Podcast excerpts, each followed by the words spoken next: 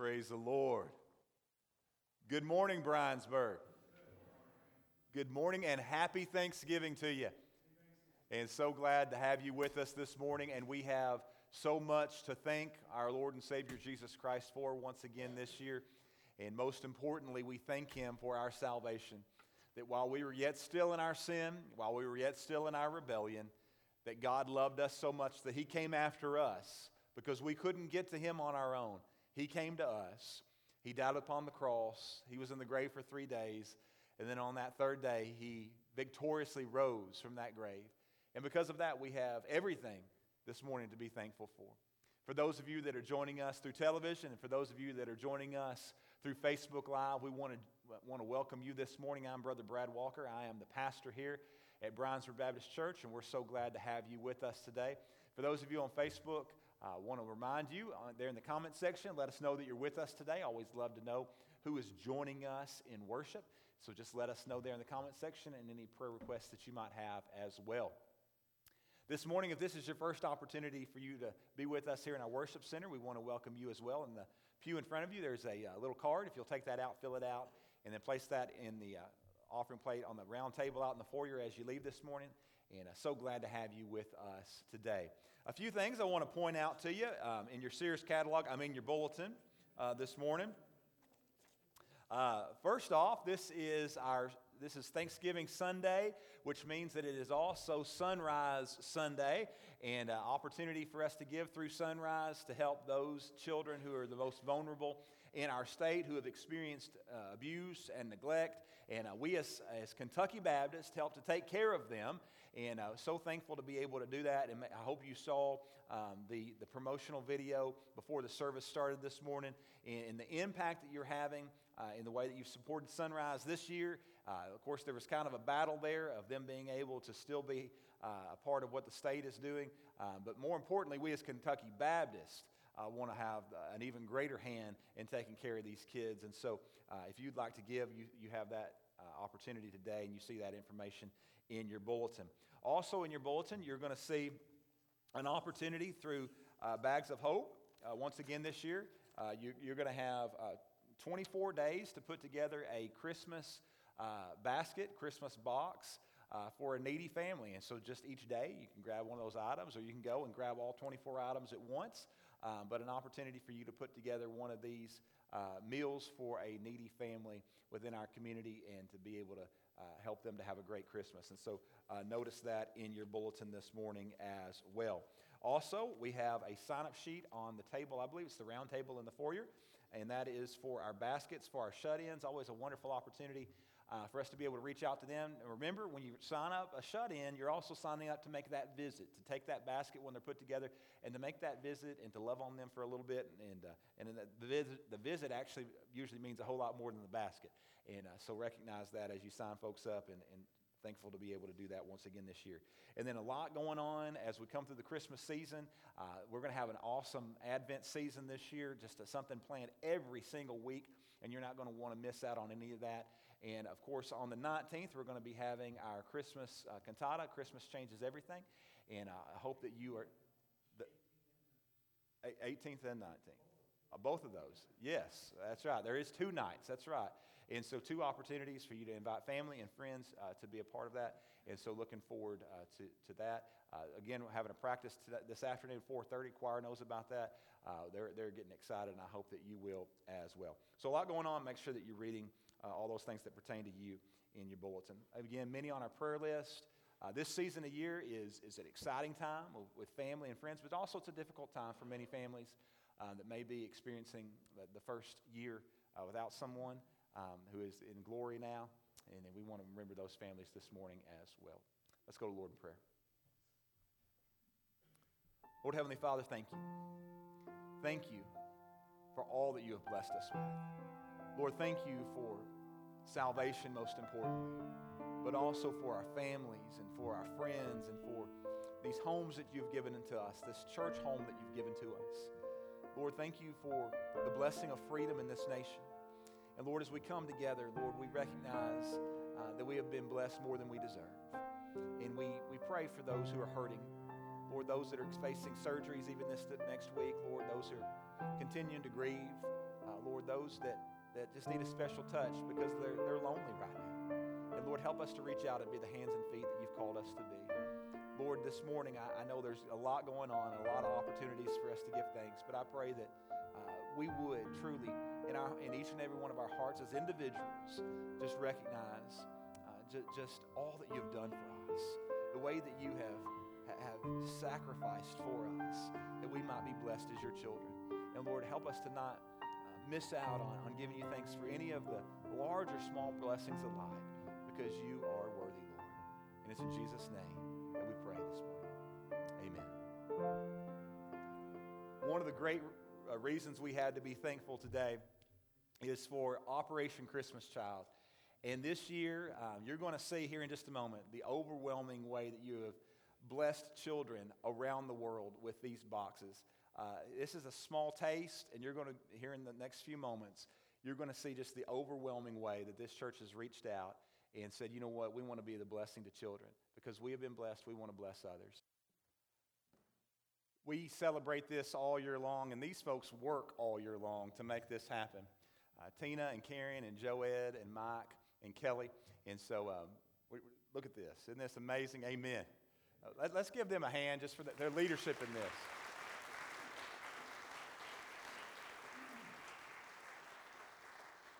And one of the real joys of Operation Christmas Child is the amount of prayer um, that is put into every step of this process. And so uh, right now I want to have uh, Brother Joe Ed pray over these boxes and uh, pray for the kids that are going to receive these boxes. And what we t- talked about right there, the greatest gift, that they wouldn't just receive a box with toys, but they might receive Uh, the love of Jesus and recognize him as their Lord and Savior. So.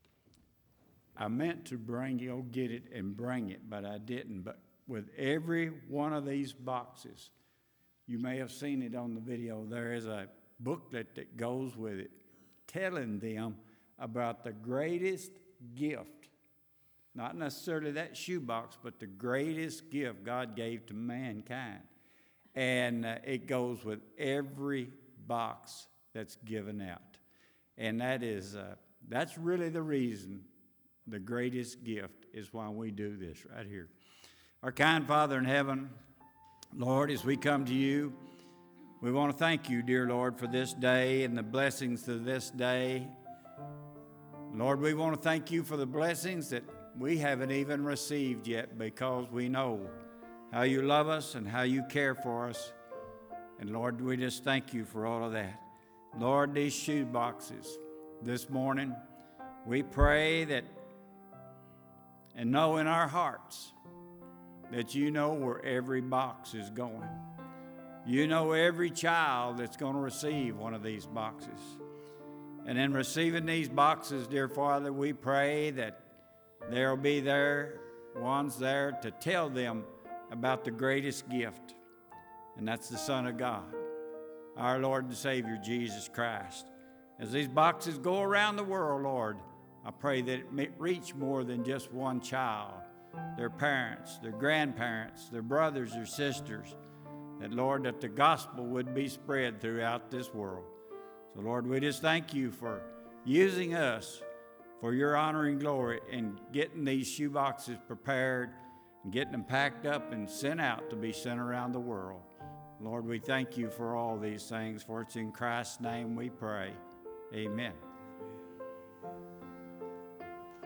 Sing the songs of thanksgiving and praise for what he's done for us. Give thanks with a grateful heart. Give thanks to the Holy One. Give thanks because he's given Jesus Christ, his Son. Give thanks with a grateful heart. Give thanks to the Holy One. Give thanks because he's given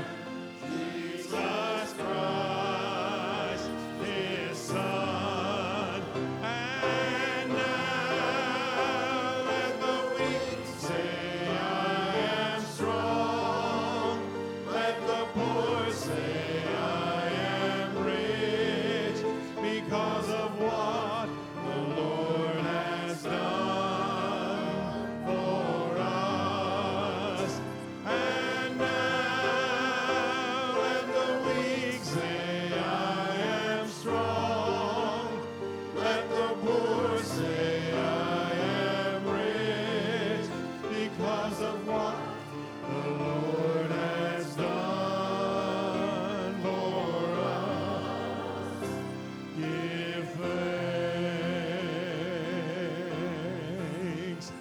Give thanks with a grateful heart. Give thanks to the Holy One. Give thanks because He's given Jesus.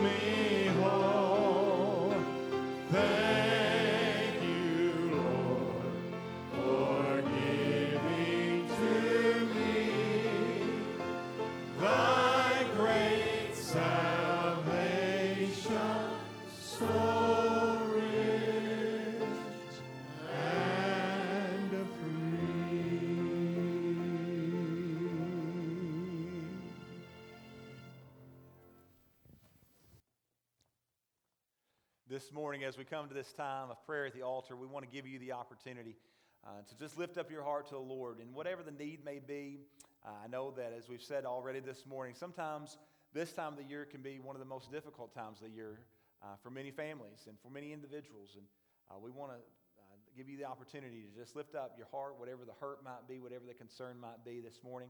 Maybe there's a loved one that you want to be able to share with this week as you have those times together. And you want to be able to share the gospel with them, and you just want to be prepared for that and ask the Holy Spirit to go ahead of you and to prepare, prepare their heart. Uh, but this morning, with every head bowed, with all eyes closed this morning, we want you to know the altar is open. If you want to come to one of these front pews, if you want to come here to the front, just spend some time, just you and the Lord.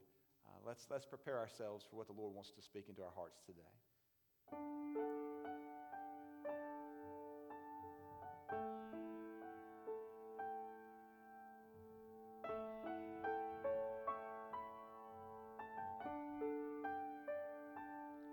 Heavenly Father, as we come to you this morning, Lord, we do thank you for the fact that you meet us right where we're at. Lord, in all of our hurt and all the pain and, and, and, and all of the anguish sometimes that we feel, Lord, you're right there. And Lord, we are thankful that we don't have to be strong enough. Lord, that in our weakness, Lord, that we find you right there. And Lord, this morning I know that there are many who may be struggling in a variety of different ways, and we lift them up. And Lord, we are so thankful to know that you take care of us. And Lord, we're thankful for our salvation. And Lord, this morning we want to pray for those who don't yet know you as Savior and Lord. That today, if there's anyone here, anyone watching, Lord, that doesn't yet know you, that today might be a day of salvation. Uh, Lord, but also we want to pray that you would give us the opportunity, even the coming week, with opportunities that we'll have with family and friends, Lord, that you would give us opportunities to share. And Lord, that you would place within us a holy boldness to go and to speak the words of grace and of mercy that you've given to us in the gospel. And Lord, that even in this next week we might see a great harvest to your honor and glory. Lord, this time is yours. Do as, as you only can in the hearts and lives of all those who are here. It's in Jesus' name we pray. Amen. This song's a great traditional Thanksgiving song because it's so true. Count your blessings. Let's stand together as we sing, and let's remember all he's done for us. Here we go. When upon life's billows you are tempest tossed, when you are discouraged, thinking all is lost, but count your many blessings and them one by one, and it will surprise you what the Lord has done. So count your blessings, name them one by one, count your blessings, see what God that has done.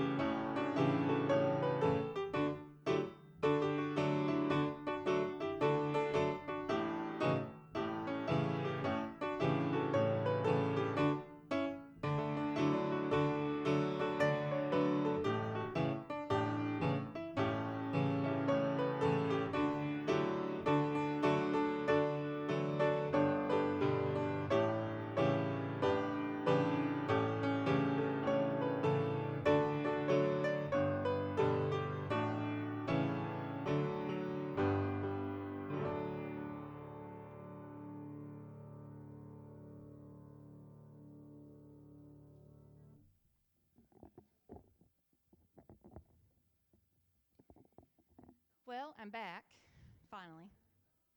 Um, I picked out a song that talks about blessings, but when we think of blessings, we always think about how they came around in a good way.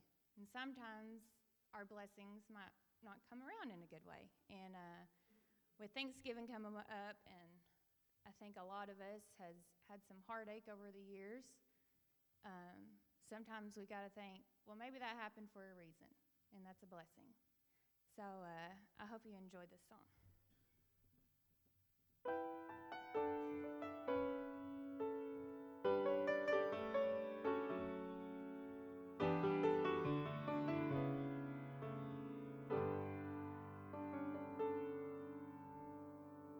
We pray for blessings. We pray for peace. Comfort. Protection while we sleep. We pray for healing, for prosperity. pray for your mighty hand to ease our suffering. And all the while you hear each spoken need, yet love is way too much to give us lesser things. 'Cause what if your blessings come through raindrops? What if your healing comes through tears? What if a thousand sleepless nights are what it takes to know you're near? And what if trials of this life are your mercies in disguise?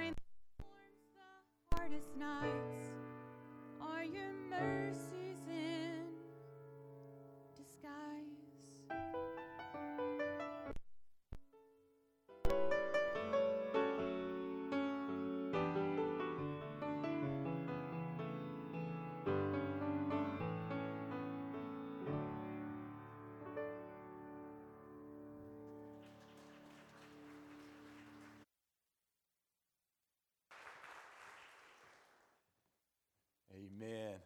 Thank you, Hannah, and it is good to have you back with us singing specials, and glad to have that precious.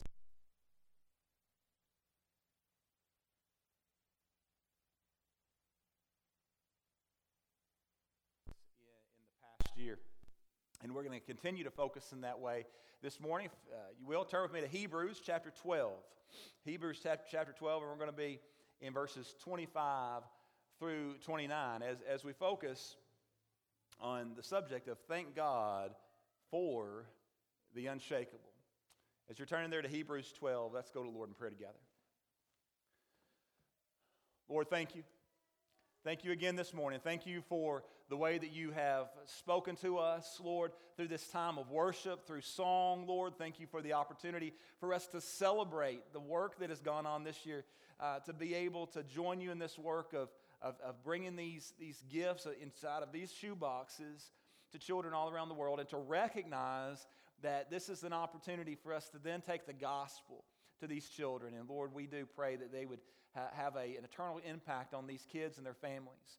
Lord, we, we thank you now as you have given us your word, and I pray that you would speak to each of us in a, in a very clear way as uh, as we uh, go through Hebrews chapter twelve today, and, and as you speak to us about those things which are unshakable, those things which are eternally lasting in our lives, and that which is not, that's that which will crumble and fall away.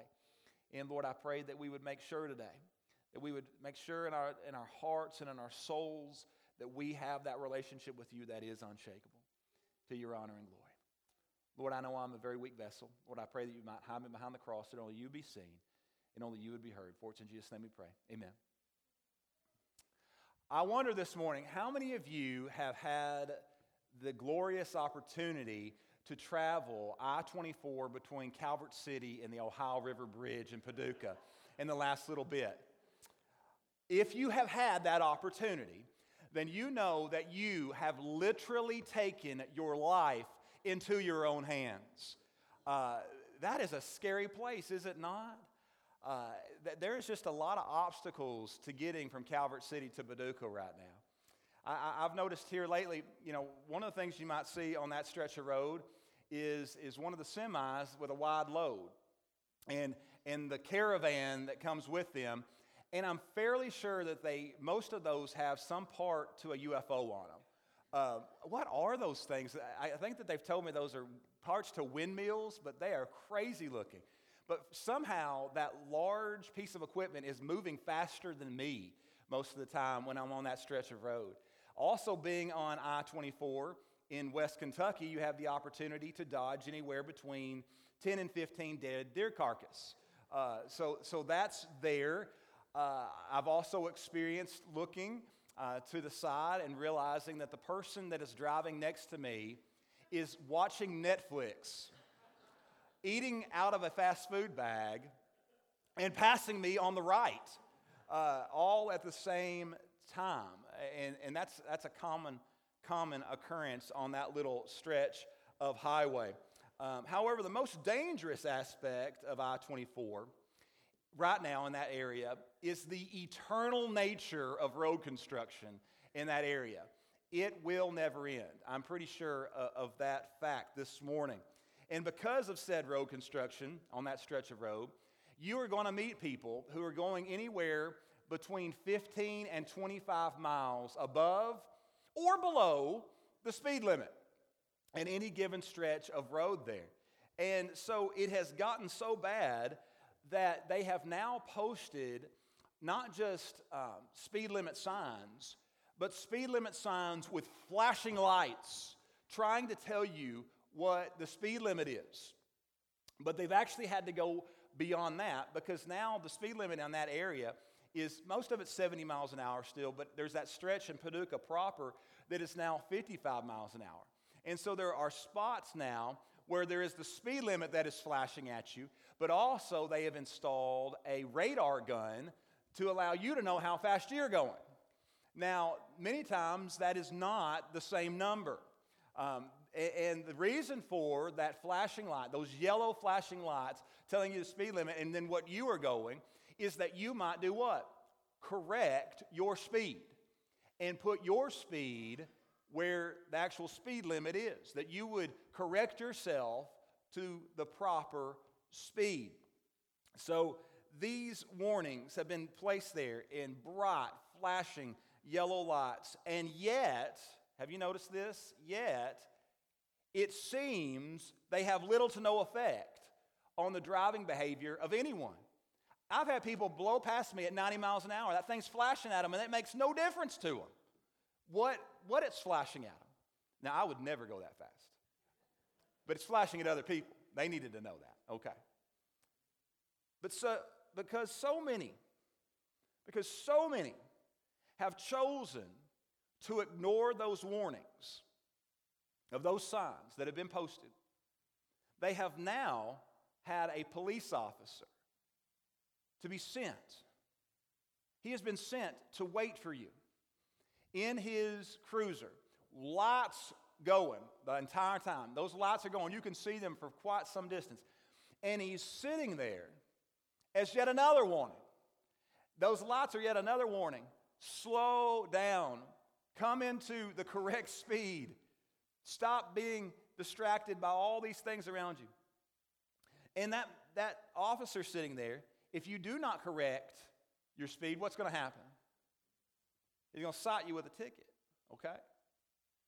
But the main reason he's there is not to give you a ticket, is it? That's not the main reason he's there. The main reason that he has been sent is to protect your life, that you might slow down, that others might slow down, that they might correct themselves, and that lives might be saved. If you've been paying any attention at all over the past few months, almost on a weekly basis, someone or someone's are dying in car accidents on that stretch of road because people will not heed the warnings. And so with all the warnings being ignored, one has now been sent as the final opportunity for you to be rescued from death. This morning, we're going to focus on Thanksgiving, and we're going to focus on counting our blessings. And again, this year, I have much to be thankful for. But again this year, I'm most thankful for the unshakable faith in God that has been placed there because Jesus Christ himself came after me. While I was still in my sin, his word was placed before me. And in comparison to his righteous law, I was found to be in violation. You see, I was really paying no attention to the law, though. And so because of that, I loved my, my sin, and I continued to rebel. And while I was still in that willful rebellion, you know what God did? God chose to send his son to me. And Christ, through the conviction of the Holy Spirit, showed me the awfulness of my sin. And he drew me to himself, and, me, and he made me his, his own. And this is the unshakable faith that is being spoken of here in Hebrews chapter twelve. And it's the unshakable, the unshakable faith that I want you to see this morning as well. So with that in mind, stand with me in honor of the reading of God's word. We're going to be in Hebrews chapter twelve. Let's look at verses twenty-five through twenty-nine together. God's word says, "See that ye refuse not him that speaketh, for if they escape not who refused him that spake on earth, much more shall not we escape if we turn away from him that speaketh from heaven, whose voice then shook the earth. But now he hath promised, saying, Yet once more I shake not the earth only, but also heaven. And this word, yet once more, signifieth the removing of those things that are shaken, as of things that are made, that those things which cannot be shaken may remain. Wherefore we receive a kingdom which cannot be moved. Let us have grace whereby we ha- we may serve God acceptably with reverence and godly fear. For our God is a consuming fire." You may be seated. So the first thing we see here is a stern warning. Now, if you go back just a little bit here in chapter twelve, of Hebrews, the writer to the Hebrews has just contrasted the difference between Mount Sinai representing the law and Mount Zion representing grace. Israel had been given every opportunity to correct themselves and align with God's standard, and yet at every turn they chose rebellion. From the very beginning, In the beginning, God created the heavens and the earth, and he created this amazing, beautiful garden for Adam and Eve, the first man and the first woman. He created this beautiful place, and he said, you can, you can enjoy all of this. You can eat of every tree other than the one, the, the, the tree of the knowledge of good and evil. I don't want you to eat the fruit of that tree. So what did we choose to do? We ate immediately. The, the first rule, okay, let's make sure we break it as quickly as possible. That was the nature of Israel. Do not kill. Cain picks up a rock and goes and kills his brother Abel out of jealousy. We see that generations passed and people just went from bad to worse. The evil continued to increase. And so God comes to Noah and he says, I want you to warn the people that I'm going to send a flood. I'm going to give you the exact details of how to build this ark, but I want you to warn the people that I'm going to send a flood and they need to repent. They need to repent of their sin.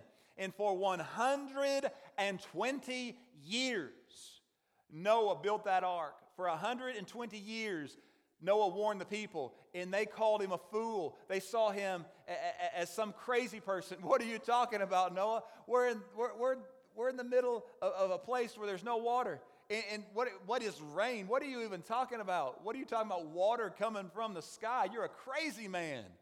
There's not going to be some flood. We're not anywhere close to a water source. Shut up, old man. You don't know what you're talking about.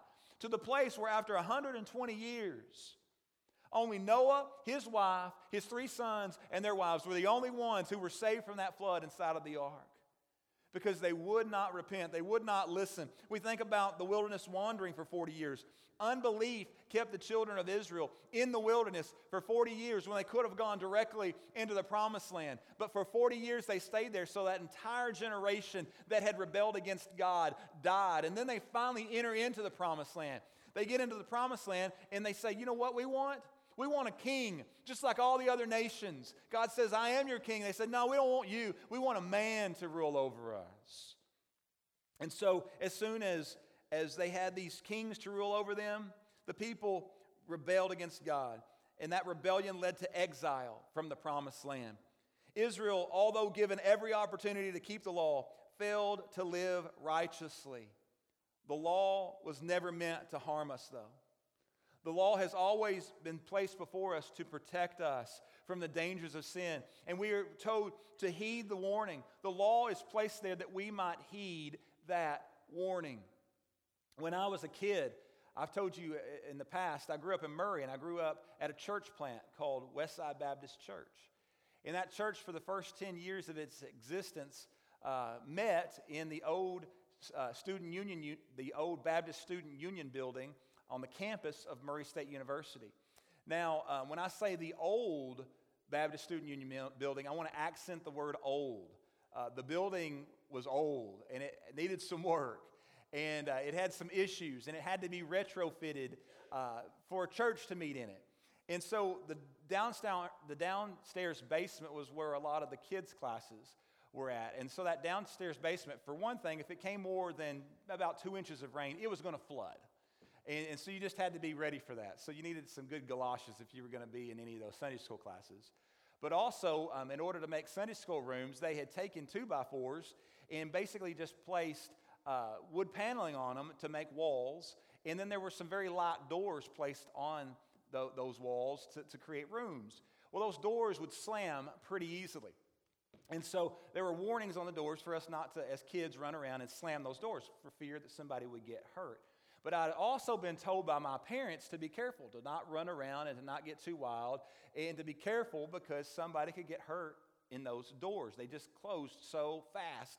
And, and, and the fear was is that someone uh, would be hurt if we ran around and didn't heed those warnings. Well, so what did I choose to do? I ran around. Uh, so we one night had an opportunity to play chase in the basement. And so we were playing chase, and, and as I rounded a corner, I thought the best thing to do is the little girl chasing me is not going to get to me because I'm going to shut this door before she gets to me. So as I'm rounding the corner, I slam that door behind me, and I hear a blood-curdling scream. You know what I did. She had put her hand to make it around that corner into the hinge of that door, and I had slammed it full force on her four little fingers. She screamed and screamed and screamed. You know why? Because all four of those fingers were broken. So I'd been warned on the signs. I'd been warned by my parents. And that night, I got to experience the definition of justice from my dad. My dad, his parenting style was grace and mercy. But because I had chosen to push away, to not heed the warnings from the signs and from him and my mom, I experienced justice because I paid no attention to the rules that were placed there to protect myself and those around me. Because of Israel's inability to follow the law, God sent his son. Now we have far more than Israel had in the law. We have been given the very Son of God to show us the way of grace. However, if we refuse a relationship with Christ, we can be sure that there will be no further offering for our salvation. We will experience what? Justice. Look back at Hebrews chapter ten, verses twenty-eight through twenty-nine. He that despised Moses' law died without mercy under two or three witnesses. Of how much sore punishment, suppose ye, shall he be thought worthy who hath trodden under foot the Son of God, and hath counted the blood of the covenant wherewith he was sanctified an unholy thing, and hath done despite unto the Spirit of grace. So what is being said here in very clear language, we're being warned that if we refuse to humble ourselves before God, if we refuse to, to come in repentance and trust in Him by faith, there is truly no hope for us. There is only judgment. But secondly, we see here a sure salvation. A sure salvation. When your world shakes, as is spoken of here, what remains? When your world shakes, what remains? That's the question that all of us need to be able to answer before we leave this place here this morning. The shaking that is spoken of here is all that is physical in nature. When, when, that, when that is removed, then when that is taken away, what remains? We build our lives on many things, many things that can be shaken and destroyed. In fact, Jesus spoke a parable of that nature in Matthew chapter seven. Verses twenty-four through twenty-seven, when he says, "Therefore, whosoever heareth these sayings of mine and doeth them, I will liken him unto a wise man, which built his house upon a rock. And the rain descended, and the floods came, and the winds blew, and beat upon that house, and it fell not, for it was founded upon a rock. And every one that heareth these sayings of mine and doeth them not shall be likened unto a foolish man, which built his house upon the sand. And the rain descended, and the floods came, and the winds blew, and they beat upon the house, and it fell, and great was the fall of it." Now, when we think about that, sand is unstable by nature, and sand crumbles when shaken. On our vacation this past summer, Liz, Kate, and Levi spent a great amount of time trying to build an, an impressive sand structure. I'm going to say structure. They wanted it to be a castle, um, but the sand was, was very light, and it kept falling apart. In fact, Levi at one point said, "Dad, this stuff is useless to build with because it just it just falls apart. It's useless to build with because it just falls apart." And that's the nature of sand. And sadly, we often spend our lives building on a foundation of sand that crumbles when it is shaken. We invest everything in a career that can be gone in an instant when the company leaves town or the economy turns south, not allowing them to keep us on any longer. We invest in houses and cars and boats and motorcycles and other toys that can be gone in an instant of a fire or a flood, and then it's all gone. We invest in superficial relationships with those who turn and run at the very first sign of trouble. And sadly, we invest oftentimes in religion that is built on works and our own goodness. And if it's built on you and what you can do, then it too will crumble when shaken. Those things which cannot be shaken, though, those things which cannot be taken away, that is what will remain. And I'm thankful to say this morning that my life this past year has been shaken. It's been shaken. And the rock that it is built upon has stood firm. Now, what am I saying? Well, that rock that I'm speaking of is not my family, even though I have been blessed with an amazing family. And that rock I'm speaking of is not my pastorate, even though I am blessed to pastor an amazing church family. And that rock I'm speaking of is not my possessions, even though I've been blessed far more than I deserve. But the ground all around me began to shake this past year. And it did, in many different ways. But the ground beneath my feet, the ground beneath my feet stood firm, because my rock is the rock of ages. Romans chapter nine, verse thirty-three says, "As is written, behold, I lay in Zion a stumbling stone and a rock of offense. But listen, and whosoever believeth on me shall not be ashamed." I have felt the truth of the writer's words, that though the world around me may speak of me as a fool because of my faith, I know from personal experience that my Savior is my rock and that he will never falter, and that he will never fail. He remains. And therefore, we must invest our life in that which cannot and will not be shaken, and that is the gospel of the Lord Jesus Christ. If we know that only the gospel will remain, then why? Why do we invest all of our time and all of our energy and all of our resources in such temporary treasures of this world? When you invest in those things, they can crumble and they can fall away. But when you invest in winning the lost to Christ, then you have a crown that cannot be taken away. In fact, this is referred to in Scripture as the soul winner's crown, and it will endure forever. Paul says in First Thessalonians two nineteen, "For what is our hope or joy or crown of rejoicing? Are not even ye in the presence of our Lord Jesus Christ at his coming?" Daniel chapter twelve verse three also speaks of this crown.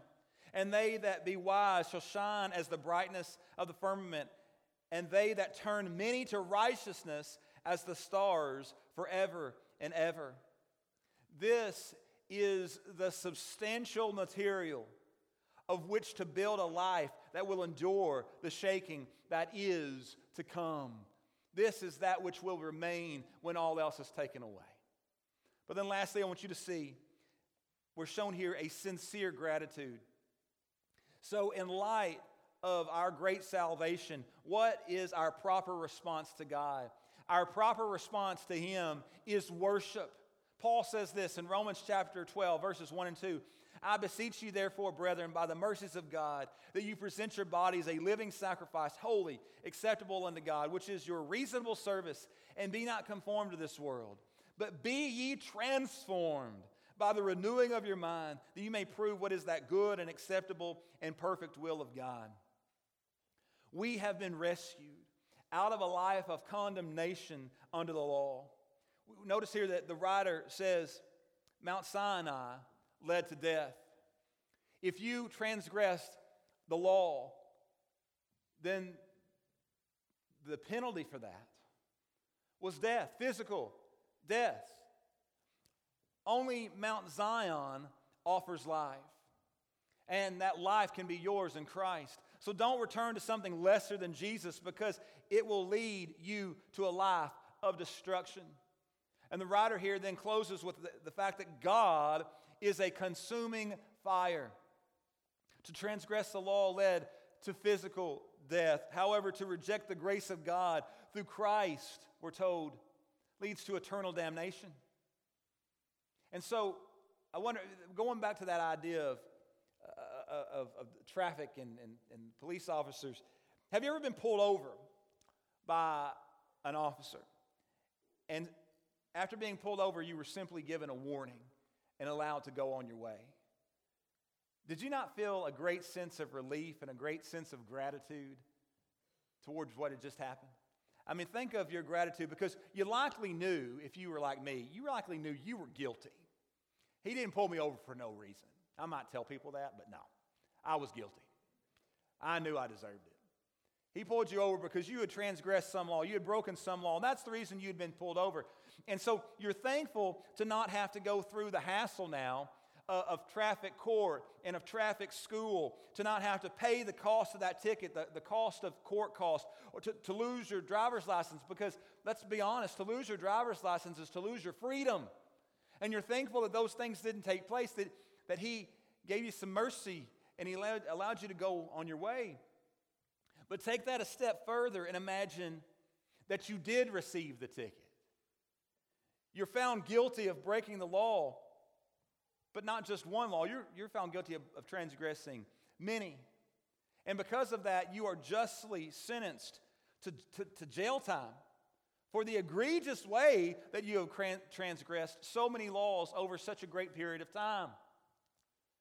So getting back to that police officer.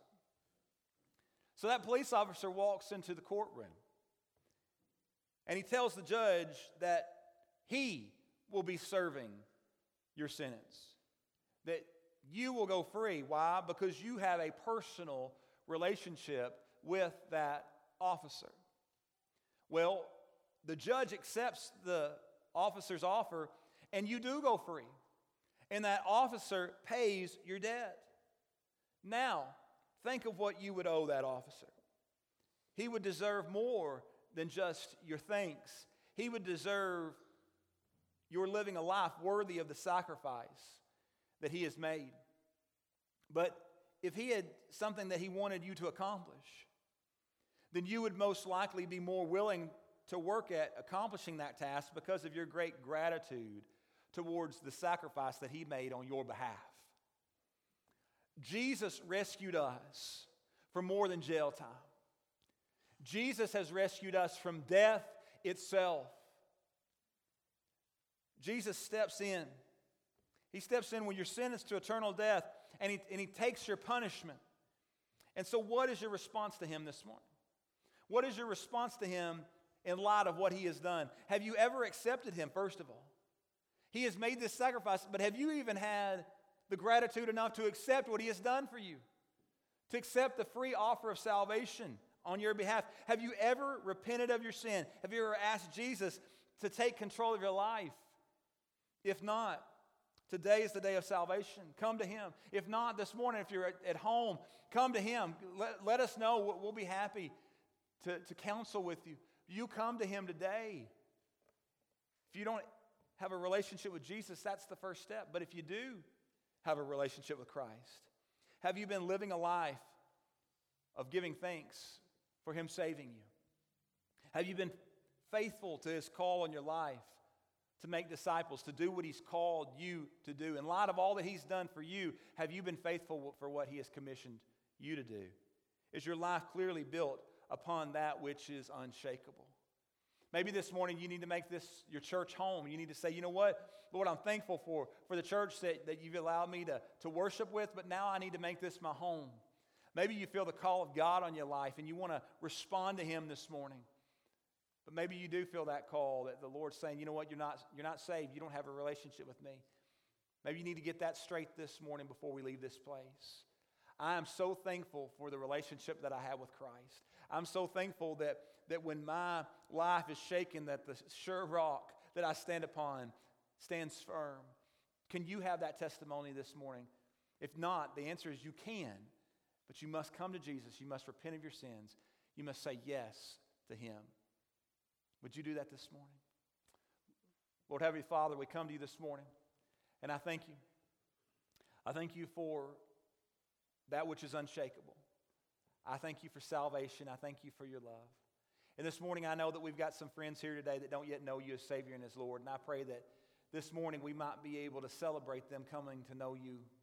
And Lord, that we might be able to give you thanks for their salvation as well. But Lord, I also recognize there are many of us who do have a relationship with you. But Lord, maybe we haven't been living in light of thankfulness. Lord, maybe we've been taking some things for granted. Lord, help that to end today. Lord, help us to be obedient to whatever the call on our life that you've placed there is. Lord, whatever, whatever you're calling us to, let the answer be yes, Lord. Lord, maybe you're calling some folks to, to Christian service. Lord, maybe you're calling some folks to a specific ministry here in this church. But Lord, whatever it is, help us to be obedient to you today. Lord, we love you. It's in Jesus' name we pray. Amen.